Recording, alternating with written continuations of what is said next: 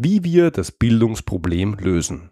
Im Gespräch mit NEOS-Chef Matthias Strolz. Du bist Problemlöser? Du willst einer werden? Dann bist du hier genau richtig. Ich bin Georg Jocham. Willkommen zu meinem Podcast Abenteuer Problemlösen.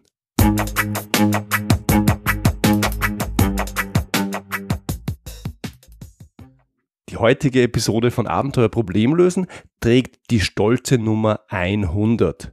Nach rund eineinhalb Jahren ist das also mein erstes ganz, ganz großes Jubiläum. 100 Podcast-Episoden, insgesamt mehr als 36 Stunden Laufzeit zum Thema Problemlösen, mehrere hunderttausend Downloads und mehr als 250 iTunes-Bewertungen in Österreich, Deutschland und der Schweiz. Das ist schon was und das zeigt auch die Bedeutung, die ein vermeintlich exotisches Thema wie Problemlösen hat. Liebe Hörer, vielen lieben Dank für die Treue. Zur 100. Episode habe ich mir ein besonderes Thema vorgenommen und einen außergewöhnlichen Gast eingeladen. Das Thema ist, wie wir das schwierige und komplexe Problem Bildung lösen, wie wir Schule künftig so gestalten, dass sie unsere Kinder zukunftsfit macht. Und zum Gespräch eingeladen habe ich dazu jemanden, dem das Thema Bildung und Schule ein besonderes Anliegen ist. Matthias Strolz Matthias Strolz ist Gründer und Parteichef von NEOS, der jüngsten Partei im österreichischen Parlament. NEOS steht als Abkürzung für Neues Österreich und ist die liberale Kraft im österreichischen Parteienspektrum. Wenn man so will und für meine deutschen Hörer, NEOS ist etwa die deutsche FDP und Matthias Strolz ist der österreichische Christian Lindner. Im Jahr 2013 hat NEOS mit 5% der Stimmen den Einzug in den Nationalrat, das österreichische Parlament, geschafft. Eine Herzensangelegenheit von NEOS und auch von Matthias Strolz ist das Thema Bildung. Das ist schon für sich genommen interessant, wie ich finde. Noch spannender macht es, dass Matthias Strolz lange als systemischer Berater gearbeitet hat und im Jahr 2013 gemeinsam mit Barbara Guwak das Buch Die vierte Kränkung, wie wir uns in einer chaotischen Welt zurechtfinden, veröffentlicht hat. Darin geht es um die Frage, wie wir uns in der immer dynamischeren und immer komplexeren Welt einer VUCA-Welt besser zurechtfinden. Den Link zum Buch gibt es natürlich und wie immer in den Show Notes. Hier mein Gespräch mit Matthias Strolz. Hallo, freue mich, dass wir hier beieinander sind. Ja, gerade äh, im aktuellen Wahlkampf in Österreich ist das natürlich ein, eine besondere Auszeichnung, dass du dir Zeit nimmst für mich und meine Hörer. Und unser Thema heute ist Bildung im Allgemeinen und Schule im Konkreten. Ich würde gern mit einer Frage beginnen, die ja vielleicht im ersten Moment ein bisschen banal wirkt, aber es eigentlich wahrscheinlich nicht ist. Nämlich, was ist denn die Aufgabe von Schule? Die Aufgabe von Schule ist natürlich äh, Bildung, ähm, die Menschen auf ein Leben vorzubereiten als erwachsener Menschen, Bildung ist der Schlüssel zur Selbstermächtigung des Menschen. Das heißt, äh, Schule soll die Menschen, die jungen Menschen ermächtigen. Mhm. Zu einer gelingenden Erwerbsbiografie, zu einer demokratischen Kultur, einfach ermächtigen, das Leben in die Hand zu nehmen. Auch als Privatmensch natürlich. Also lesen, schreiben, rechnen wird natürlich auch für, für eine Mutter, für einen Vater wichtig sein, nicht nur im Job. Mhm. Du sagst ermächtigen und auf ein Leben vorbereiten. Da schließt sich die Frage schon fast automatisch an, was ist es denn für eine Welt, auf die die Schule unsere Kinder vorbereiten soll? Was dürfen wir denn für eine Welt erwarten? Was dürfen die Kinder, die heute in die Schule gehen, die heute fünf oder zehn Jahre alt sind, in die Volksschule kommen oder in die, in die nächste Schulstufe, was für eine Welt, dürfen die in 10, 15, 20 Jahren erwarten? Es ist eine große Welt, äh, es ist eine bunte Welt. Also wenn unsere Großväter und teilweise auch noch für unsere Generation, unsere, unsere Mütter, Väter, eigentlich relativ lineare Lebensentwürfe hatten. Ja, die haben gewusst, zum Beispiel, äh, mein Vater, ja, er wird dann irgendwann heiraten und dann wird er einen Job finden, suchen in einer Branche und wenn es gut läuft, wird er sein Leben lang in derselben Branche bleiben. Äh, und das Ganze wird voraussichtlich alles in Vorarlberg stattfinden. So ist für meine drei Kinder eigentlich nicht klar, äh, wo sie landen werden. Also ob das in Wien stattfinden wird. Das kann, could be anywhere. Das kann überall sein auf diesem Planeten. Ähm, und vielleicht ist die eine sogar dabei bei einem äh, planetarischen Ausflug jenseits der Erde. Wir wissen es nicht, was die nächsten 60, 70 Jahre passieren wird. Es ist jedenfalls ein globalisiertes Leben. Es ist ein Leben voller Brüche. So viel wissen wir. Welche Brüche es sein werden, ähm, das wissen wir nicht. Es ist eine, eine VUCA-Welt. Also es ist volatil, unsicher, komplex und ambivalent. Wobei ich immer sage, ich meine, vor tausend Jahren war es auch unsicher, komplex, ambivalent. Auch der, der Löwenzahn und das Gänseblümchen bei uns im Garten, das war vor tausend Jahren und vor zehn Jahren gleich kompliziert wie heute und wir verstehen es immer noch nicht ganz. Aber wir empfinden es heute anders. Also wir empfinden, dass die Welt eben volatil ist. Ähm, ich habe natürlich auch die ganze Welt jeden Tag in meinem Wohnzimmer zu Besuch. Das ist anders als früher. Also meinem Großvater war es wahrscheinlich noch herzlich egal, was äh, in Istanbul passiert. Mhm. Ähm, oder was in Peking passiert. Uns kann es nicht egal sein, weil was hier in Nordkorea läuft gerade oder auch in China oder auch in Indien oder auch in Südamerika, das wird uns betreffen in einer anderen Intensität wie frühere Generationen. Das heißt, das hat irgendwie auch diese Volatilität, glaube ich, äh, natürlich in den Vordergrund geholt. Und dann habe ich den Eindruck, auch diese, diese Instant-Kultur, diese, diese Beschleunigung durch die Digitalisierung vor allem, durch, die, durch das Internet, ähm, hat äh, das Spiel noch einmal massiv geändert. Also wir sind hier in einer permanenten Reizüberflutung ähm, und in einer permanenten Umwälzung. So wird es empfunden von uns und so ist es ein Stück weit auch. Mhm. Da muss man natürlich jetzt fragen, was müssen Menschen für eine solche Welt mitbringen? Also auf was sollte Schule den Menschen heute lernen? Und ich sage jetzt ein bisschen was Ketzerisches. Äh, wir sind etwa der gleiche Jahrgang. Der Computerkurs, mhm. den wir im Gymnasium gemacht haben, wird es wohl nicht sein. Was muss man den Kindern denn mitgeben, damit die in dieser bunten, noch viel dynamischeren Welt, als sie war und als sie heute ist, was müssen wir denen denn mitgeben, damit die erfolgreiche Biografien schreiben können? Mhm. Also in meinem früheren Berufsleben war ich ja systemischer Organisationsentwickler und unser Unternehmen hat damals ein Forschungsprojekt gemacht ähm, vom FFG, einer Forschungsinstitution in Österreich, damals auch unterstützt und mit der Uni Wien, mit der Psychologie-Diagnostik, hat noch ein deutsches Partnerunternehmen. Und wir haben tatsächlich untersucht äh, damals, welche im weitesten Sinne Kompetenzen braucht es, um in dieser VUCA-Welt, in dieser volatilen, unsicheren, komplexen, ambivalenten Welt auch irgendwie ähm, handlungsfähig zu bleiben. Mhm.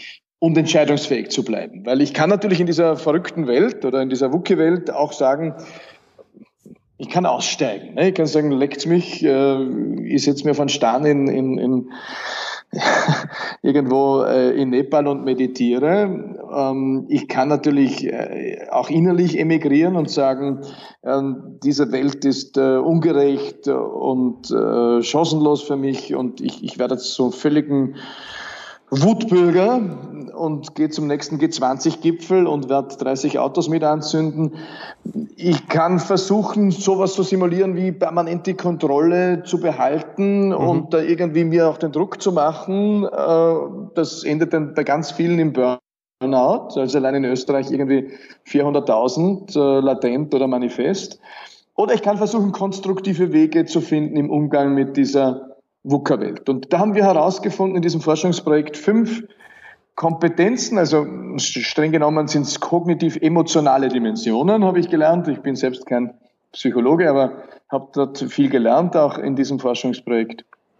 Und herausgekommen ist, um entscheidungs- und handlungsfähig zu bleiben, in dieser permanent sich umwälzenden Welt, in dieser ambivalenten Welt, äh, fünf Kernkompetenzen, nämlich erstens Identität, also die, die, die Antwort auf die Frage Know who you are, oder wer bin ich, mhm. das ist ein, ein, eine Konstante auch. Also wenn man vor über 2000 Jahren in Griechenland nach äh, Antworten auf die Zukunft gesucht hat, ist man mitunter nach Delphi gefahren und das Orakel von Delphi, wo an und für sich die Leute hinpilgerten, äh, um die Prophezeiung zu bekommen, was ich zu tun habe, hat die Leute empfangen im antiken Griechenland mit der Überschrift ähm, Erkenne dich selbst. Ich finde das äh, wunderschön äh, von der Überhöhung äh, der Botschaft, nämlich ich gehe also irgendwo hin und, und mit der Haltung sag mal, was passieren wird und die sagen, grüß Gott, erkenne dich selbst. Und tatsächlich in einer Welt, äh, wo ganz wenig Anker noch äh, halten, ja, die Kirche ist nicht mehr diese Institution wie vor 50 Jahren, die, die dir den Rahmen vorgegeben hat für dein Leben. Und wenn du den verletzt hast, warst du sündig und konntest beichten. Und sie haben dir vorgegeben, in welcher Form du beichten wirst. Und dann kannst du zurück in den Rahmen kehren. Äh, äh, sämtliche moralischen Instanzen haben irgendwie äh, ihre Autorität verloren, bis hin zum Justizsystem sind wir uns nicht mehr ganz sicher, die Schule und so weiter, sind wir ein Stück weit zurückgeworfen auf uns selbst. Mhm. Und die Frage, wer bin ich und was ist mir wichtig, welche Werte sind mir wichtig, was macht mich aus? Also diese, dieser Value-Based Ansatz, der, der wertebasierte Ansatz zu erkennen, wer bin ich, was sind meine Prioritäten im Leben. da habe ich ganz viel mit Menschen auch gearbeitet, auch mit Managern früher mhm. das herauszufinden. Erstaunlicherweise können oft äh, 50-jährige oder 40-jährige Führungskräfte nicht genau sagen, was sind meine handlungsleitenden Werte. Mhm. Äh, und sich damit auseinanderzusetzen, ist natürlich sinnvoll, weil diese handlungsleitenden Werte dann auch ein Stück weit deinen, deinen äh, Tagesplan befüllen. Die sind wirklich handlungsleitend mhm. und, und auch äh, befüllen eben deinen, deinen Kalender. Lass mich da gleich einhaken, weil ich finde das einen guten Punkt, das Thema Identität. Jetzt erleben wir aktuell die Facebookisierung der Welt. Und das mhm. ist ja, vielleicht ist es meine nicht ganz neutrale Beobachtung, das ist eigentlich die, das Gegenteil von Identität. Das ist ja Oberfläche, Maske und zur Schaustellung und nicht Verkörperung von Werten und Bewusstsein, wer bin ich denn wirklich. Also da sieht man schon einen Weg, der eigentlich in die falsche Richtung geht, oder? Ja, also äh, man natürlich gibt äh, ganz vielfältige Phänomene auf Facebook, auf den sozialen Medien. Ähm, aber ein Gutteil davon, da würde ich äh, zustimmen, ist Simulation von Identität. Mhm. Ja, also, genau. Ähm, es wird was simuliert, sehr oberflächlich. Ähm, es muss entweder in, in, ganz wenigen Zeichen Platz haben oder in einem Bild, das meistens auch irgendwo versuchsweise zumindest ikonisch überhöht wird oder, oder äh, einen Humor in sich tragen soll. Aber natürlich ist es jetzt äh, keine sehr tiefgründige Auseinandersetzung mit der Frage, was ist mir wichtig. Mhm. Aber in der Masse natürlich ein Ausdruck dessen, was wirklich wichtig ist, ohne die Frage davor gestellt zu haben, was ist mir wichtig. Also mhm. ähm, es ist sehr viel narzisstische Selbstbespiegelung mhm. in, in diesen sozialen Medien. Und damit ist auch die Antwort am Tisch, natürlich ist uns heutzutage Narzissmus sehr wichtig und äh, die Selbstbespiegelung und, und äh, der Kampf um Aufmerksamkeit, äh, mhm. 50 Minutes Fame für jeden von uns. Äh, das sind ganz auch ambivalente Dynamiken, die da unterwegs sind. Das erlebe ich auch als Politiker sehr ambivalent. Ich habe am Anfang extreme hm, Hemmungen auch gehabt, da so in der Selbstdarstellung so, so opulent äh, hinauszugehen auf diesen sozialen Medien und irgendwann kippst hinein und machst mit und nur in stillen Stunden fragst dich, wie viel davon ist jetzt auch bei mir selbst narzisstischer Anteil. Also mhm. ich glaube aber die Frage, wenn ich auch auf meinen eigenen Lebenslauf schaue, die Frage, was ist mir wichtig, beantwortet sich eher in Oasen der Ruhe. Mhm. Also wenn ich mich zurückziehe, auf eine Wanderung äh, gehe, äh, auf eine Bergtour gehe oder wenn ich mich äh, hinter Klostermauern äh, zu einer Fastenwoche zurückziehe, mhm. dort kommen die verschürfende äh, Fragen und auch Schichten, die freigelegt werden von meinem Wesenskern, mhm. weil mhm. ich da einfach nicht so abgelenkt bin. Mhm. Das, das Zweite ist, dass wir damals herausgefunden haben, und äh, meine damalige Firma gibt es ja noch, die, die Promito in Wien, ähm, die mit diesem Modell noch arbeitet, ist die Beziehungsfähigkeit. Also in dieser verrückten Welt ist es wichtig, beziehungsfähig zu sein. Und natürlich sollte die Schule eben auch nicht nur die Frage, was ist dein Wesenskern, was ist deine Identität, welche Werte sind dir wichtig, was hast du für besondere Talente? Mhm. Ja, also der Aristoteles sagt ja, dort, wo deine Talente die Bedürfnisse der Zeit treffen, dort liegt deine Berufung. Das ist auch eine, eine Frage von Identität. Erkenne ich meine Berufung oder äh, wenn es manche weniger äh, pathetisch haben wollen, weil für manche der Begriff Berufung zu, zu schwer ist oder ungeeignet, dann bleibt immer noch die Frage, kenne ich meine Talente? Mhm. Äh, Habe ich einen guten Blick auf mein Umfeld und dort, wo meine Talente die Bedürfnisse der Zeit, und das hat mit meinem sozialen Umfeld zu tun, treffen, äh, dort liegt meine, meine Aufgabe dann. Ja? Was sind meine Gaben? Mhm. Jede Gabe, die ich habe, ist auch mit einer Aufgabe verbunden.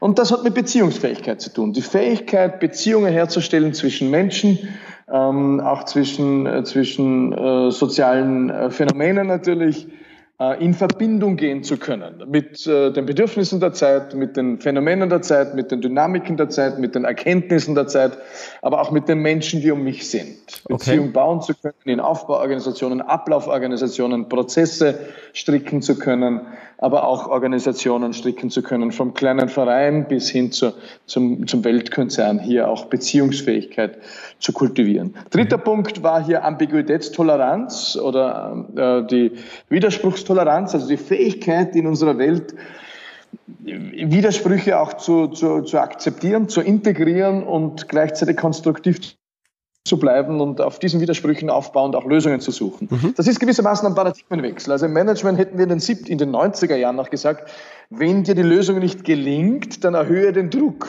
Also so irgendwie der klassische ähm, äh, Investmentfondsmanager war auch noch sehr linear, da, die man da gezeichnet hat. Ähm, dann erhöhe den Druck und dann wird schon, unter Druck wird es dann klarer. Mhm. Das ist so Managementhaltung noch, noch 90er Jahre. Und äh, irgendwie in den Nullerjahren haben wir erkannt, aber irgendwie geht sich das trotzdem nicht aus. Also wahrscheinlich in den 90er Jahren hätten wir mal gefragt, 80er, 90er Jahre, glaubst du, dass, dass die Finanzminister das Währungssystem verstehen? Hätte wahrscheinlich ich habe keine Untersuchungen, die Mehrheit der Bevölkerung gesagt, ich glaube schon, das sind ja Experten und die sind dafür da. Ich glaube, wenn man das heute abfragt, auch beginnend von den Nullerjahren weg, auch mit der Krise, die wir hatten dazwischen, würde wahrscheinlich die Mehrheit der Bevölkerung sehr skeptisch sein und sagen, hm, irgendwie erschließt sich wahrscheinlich das Währungssystem auch den, den Großkopferten nicht ganz und den Experten nicht ganz. Es bleibt ein Mysterium ein Stück weit. Es bleiben Ambivalenzen. Mhm. Oder was sie, die, die katholische Kirche hat irgendwie äh, lernen müssen, wir müssen irgendwie damit umgehen, dass, äh, dass äh, tatsächlich auch Priester Sexualität haben. Ne? Mhm. Bis in die 90er Jahre, äh, Nullerjahre haben sie gesagt, na, das haben wir ja, das, den Zölibat und irgendwie findet Sexualität nicht statt. Und, und wenn da irgendwie Berichte kamen von, von, von pervertierter Sexualität, dann hat man das verdrängt mit großem Druck bis in den Vatikan hinein. Und irgendwie in den Nullerjahren ist das aufgebrochen. Von Irland äh, quer über den Planeten, die, die ganzen äh, Missbrauchsfälle, äh, auch die offenere Diskussion, ja, Priester haben mitunter auch Lebenspartnerinnen, äh, ja, Priester sind mitunter auch schwul, ob sie es jetzt leben oder nicht, eine andere Frage. Äh, hoch ambivalent und trotzdem muss ich weitermachen. Mhm. Ja, ich halte es für möglich, dass es schwule Priester gibt, die einen großartigen Job machen. Mhm. Das ist Ambiguitätstoleranz, Widerspruchstoleranz. Ja. Ähm, und der, der vierte Punkt war dann die Signalresonanz, die Fähigkeit, frühe und leise Signale äh, zu verstehen und, und auf Basis derer auch disponieren zu können. Das heißt, äh, nicht den Tsunami zu erkennen, wann er vor dir steht, weil dann bist du verloren, sondern zu sehen, Achtung, da drüben fliegen Vögel, äh, anders als sonst, da, da rennen äh, Tiere äh, und dann zu sagen, äh, irgendwas ist da unterwegs. Äh, und, und auf Basis dieser Kenntnisse auch zu disponieren und zu sagen, ja, okay, dann begebe ich mich auch auf ein höheres Niveau jetzt. Mhm. Und der letzte Punkt ist Resilienz, die Fähigkeit äh, bei Niederschlägen, bei Unfällen, bei Beschädigungen immer wieder und rasch aufzustehen, aufstehen zu können. Und das sind die drei, die fünf Kernkompetenzen für eine VUCA-Welt mhm. nach unserem nach unseren Forschungsergebnissen damals. Und ich glaube, all diese fünf Kompetenzen in der Schule zu kultivieren, wäre natürlich ähm, das Großartigste, das Schule machen kann. Mhm. Und wenn wir sagen, ja, das sind aber die Fähigkeiten, Identität, Beziehungsfähigkeit, dann kommen eigentlich dazu, dass, dass die 50 Minuten Stunde und alles zerhackt äh, nicht das ideale Lernumfeld ist. Mhm. Mhm. Also ich nehme die Punkte alle Ähm, okay. mir, mir fielen wahrscheinlich noch ein paar mehr ein, aber ich nehme die alle, ich finde die alle sehr schlau und äh, stimmig.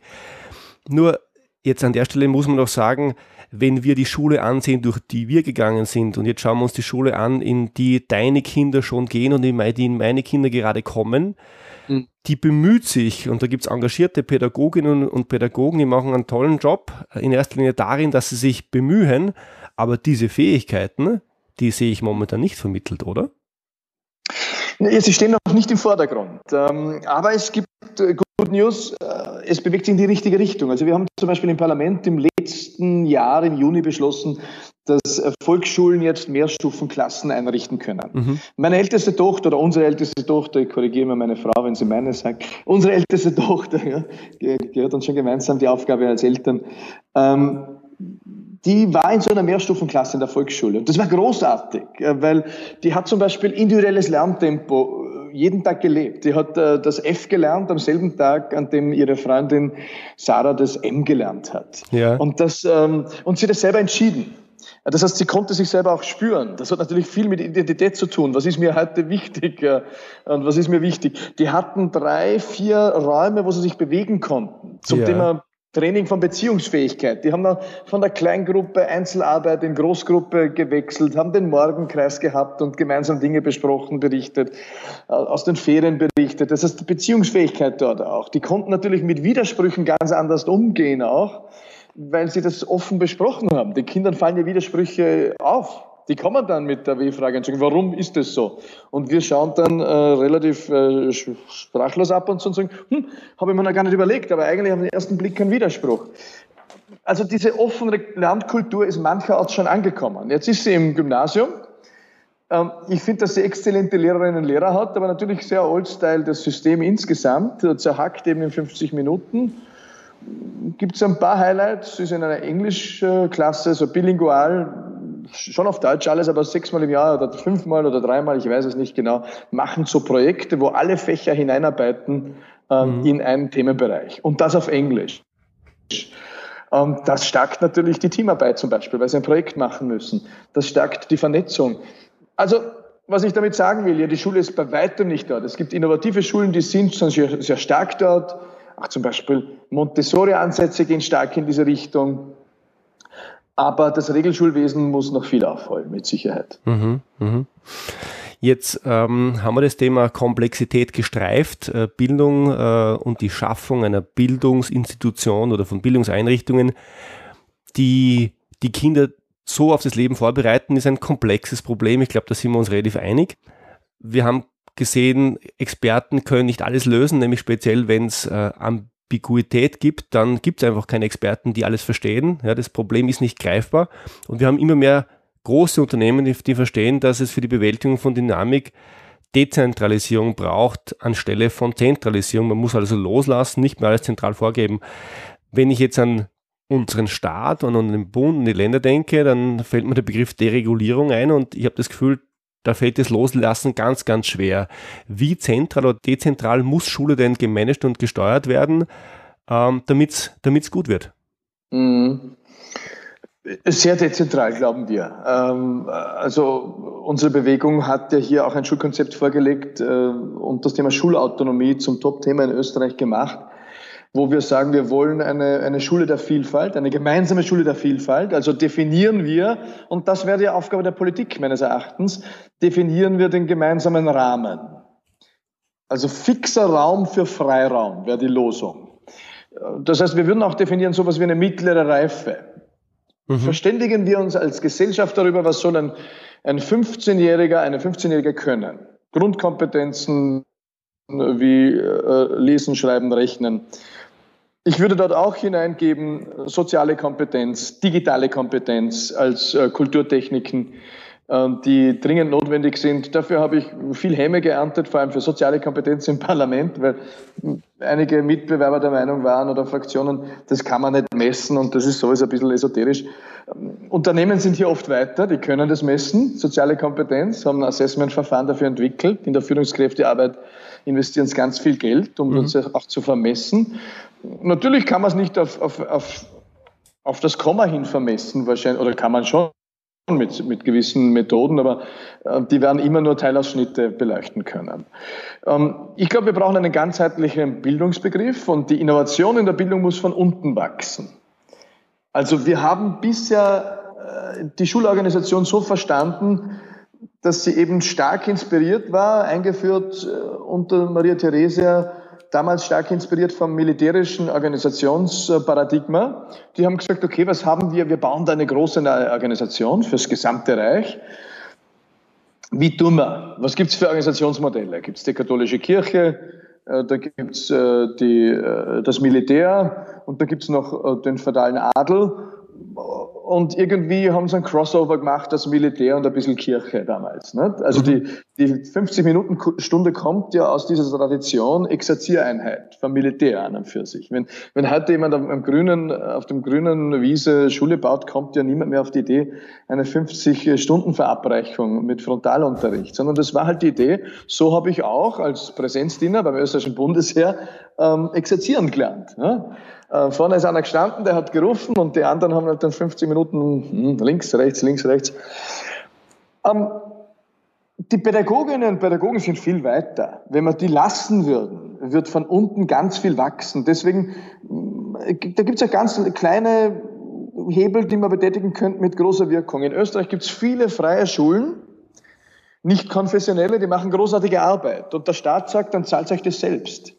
Mhm. Weil dort die Eltern mitarbeiten kostenlos, die Pädagoginnen und Pädagogen in der Regel weniger verdienen als im öffentlichen Bereich, die, die Schulleitungen sich zerreißen mit Engagement, äh, die, die putzen das Schulhaus noch selbst und so weiter. Und der Staat sagt, wir geben euch gerade mal zehn Prozent der Kosten zurück, äh, die ihr habt. Wenn du konfessionelle Privatschule bist in Österreich, äh, dann bekommst du 80 Prozent deiner Kosten rückerstattet oder übernommen vom Staat und das öffentliche System 100 Prozent. Mhm. Dabei sind diese freien Schulen eigentlich die, die Innovationslabors. Die haben großartige Ansätze, die jetzt auch hineinsickern, oft in die öffentliche Schule. Eben Montessori-Ansätze, Projektansätze, äh, in der Natur lernen, äh, bewegtes Lernen. Und wenn wir die quasi gleichberechtigen und sagen, ja, ihr müsst euch auch der öffentlichen mittleren Reife verpflichten und wir werden eure Qualität auch daran messen. Aber die Wege dorthin gehen wir frei dann würde von unten her die Innovation blühen. Das wäre das wäre ein Ereignis äh, der Sonderklasse. Mhm. Das wäre inspirierend natürlich auch fürs öffentliche Schulwesen. Mhm. Und dann muss man sehr stark auch, wenn man diesen Wettbewerb zulässt, auf Kooperation setzen, weil, weil wir natürlich nicht äh, den, den kalten, nackten, brutalen Wettbewerb wollen, sondern Wettbewerb, das ist eine Conditio Humana. Wir sind in Wettbewerb geboren, weil das ist ein Paradigma der Evolution und auch einer endlichen Welt. Äh, die Welt ist endlich und deswegen wird Wettbewerb stattfinden. Das ist bei jedem Kindergeburtstag von Vierjährigen so. Mhm. Aber es ist bei jedem Kindergeburtstag, bei jeder Schnitzeljagd so von Vierjährigen, dass sie bei einer Schnitzeljagd wechseln zwischen, und zwar in, schwerelos Kinder, innerhalb von Minuten zwischen Kooperation und äh, Kompetition. Und mhm. Muss man die, die Kooperation im Schulwesen massiv auch stimulieren und mit Anreizmechanismen versehen. Mhm. Mhm. Also zwischen Schulen auch, ja. Peering-Projekte Projekte. Ähm, Innovationspartnerschaften, äh, da hätte ich viele Ideen, die ich gerne umsetzen würde. Mhm. Ich denke jetzt da an einen Widerspruch, vielleicht sehen nur ich in dem ganzen System, nämlich einerseits ja, die Notwendigkeit, Dinge auszuprobieren, in Experimente zu gehen, noch nicht zu wissen, was funktionieren kann und was gut sein wird, weil das Ganze ja, sich entwickeln muss und sich zeigen erst muss. Und auf der anderen Seite naja, Lehrerdienstrechte, die auf Jahrzehnte geplant werden mit jahrelangen Übergangsfristen und äh, wohlerworbenen oder ersessenen Rechten. Wie bringen wir die beiden Dinge übereinander? Wie kann das funktionieren? Wir werden immer alte Zöpfe hemmungslos schneiden. Also wir müssen das Lehrerdienstrecht zum Beispiel sprengen. Wir sind auch der Meinung, weg mit dem Lehrerdienstrecht äh, und äh, was gehört äh, anstattdessen hin? Einen Rahmenkollektivvertrag für pädagogische Berufe. Mhm. Ähm, und innerhalb dieses Rahmens gibt es viel mehr Freiheit als jetzt. Das wäre dringend notwendig, jawohl, dringend notwendig, weil natürlich gerade zum Beispiel das Lehrerdienstrecht ein, ein Erneuerungs- und äh, Innovationshemmer ist der Sonderklasse. Mhm. Vielleicht daran anschließend, aus meiner Sicht haben wir zwei Welten und ich, wir, wir haben viele deutsche Hörer. Ich glaube, dass es nicht ganz unähnlich ist. In Österreich spüre ich es noch ein bisschen mehr. Wir haben auf der einen Seite Unternehmen, die mit VUCA schon sehr gut umgehen können, weil sie müssen, weil sonst mhm. gäbe es die gar nicht mehr. Die machen das tagtäglich und äh, sie haben Mitarbeiter, die das tagtäglich machen. Und auf der anderen Seite haben wir ja die öffentliche Hand, den öffentlichen Dienst, die sich daran gewöhnt haben, äh, langjährig zu planen ähm, und äh, ja auch ein Recht daraus ableiten, langjährig planen zu können und in einer Welt, in einer eigenen Welt leben zu dürfen. Äh, zerreißt uns da nicht irgendwann? Ist das nicht ein, eine Sollbruchstelle, äh, wo so richtig der Sprengstoff drin ist? Ja, da schiebt sich sicherlich einiges. Wobei ich sehe, dass im öffentlichen Bereich auch viel in Bewegung gekommen ist. Also mhm. wir haben auch hier damals als, als, als systemischer Organisationsentwickler oder jetzt als Politiker das eine oder andere mit Staunen beobachtet, was sich bewegt. Also ich habe heute in der Früh zum Beispiel ähm, ein Projekt studiert, ähm, wo im Umgang mit der Flüchtlingskrise mhm. Offensichtlich die großen äh, Lösungen fehlen. Ne? Also äh, das Planungsparadigma früher war dieses, äh, dass man sagen, wir haben hier ein Problem, äh, okay, dann gehen wir mal in die Untersuchung, Voraussagen, planen äh, und dann kontrollieren. Mhm. Ähm, und das bewährt sich halt nicht immer, ne? immer weniger eigentlich, weil unterwegs passieren die Dinge und die Voraussagungen stimmen nicht und das mit dem Plan äh, ist auch so eine Sache. Ne? Das Leben passiert, während wir Pläne machen und das Kontrollieren, Kontrolldruck hochfahren äh, ist auch etwas, äh, was, äh, was natürlich mitunter die falschen ähm, Aspekte in die Kraft bringt. Äh, und das Paradigma, das ich alternativ vorschlage, ist weg von, äh, von Voraussagen, Planen, Kontrollieren hin zu Wahrnehmen. Man muss schon äh, genau hinschauen, sich mit den Dingen auch verbinden, wahrnehmen, begreifen und gemeinsames tun. Mhm. Zum Beispiel jetzt in der Flüchtlingskrise, wo alle irgendwie äh, ein bisschen hilflos reinschauen, manche auch eine große Lust haben, die Probleme groß zu machen und mhm. nicht die Lösungen, habe ich den Eindruck. Da gibt es gerade in unserer Bundesregierung einige Ex Exponenten, habe ich den Eindruck. Da gibt es beherzte Bürgermeisterinnen und Bürgermeister aus Libyen, die mit äh, dem Ausschuss der Regionen in Europa Kooperationen machen. Die sagen, wenn keine großen Lösungen kommen, gehen wir einfach in die Wahrnehmung, ins Begreifen und ins gemeinsame Tun. Mhm. Die machen jetzt Städtepartnerschaften äh, zwischen libyschen Städten und europäischen Städten und sagen, okay, ihr könnt es mit, mit äh, der Müllverwertung äh, besonders gut. Oder ihr habt äh, besonderes Know-how in Stuttgart, äh, schieß mich tot, mit Wasseraufbereitung. Äh, da haben wir ein wahnsinniges Problem.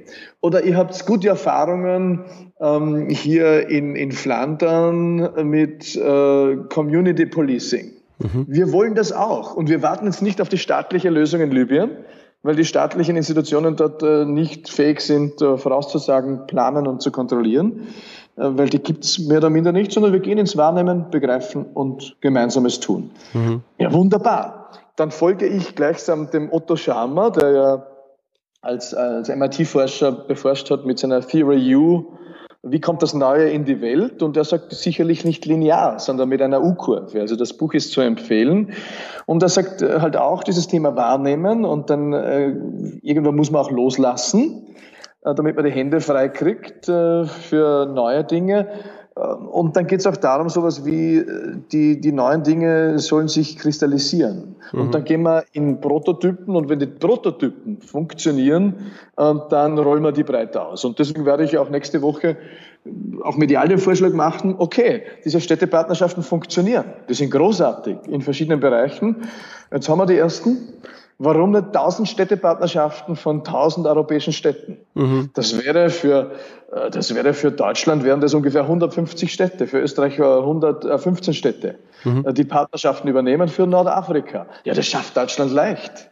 Mhm. Das schafft Österreich leicht, äh, für ganz verschiedene Bereiche. Mhm. Ähm, und da wird ein Ruck durch Nordafrika gehen. Das sind Partnerschaften auf Augenhöhe. Das ist gemeinsames Tun. Mhm. Wir können auch von denen lernen. Da kannst du auch in unternehmerische Partnerschaften gehen, mhm. wo wir dann mittelfristig auch was zurückbekommen.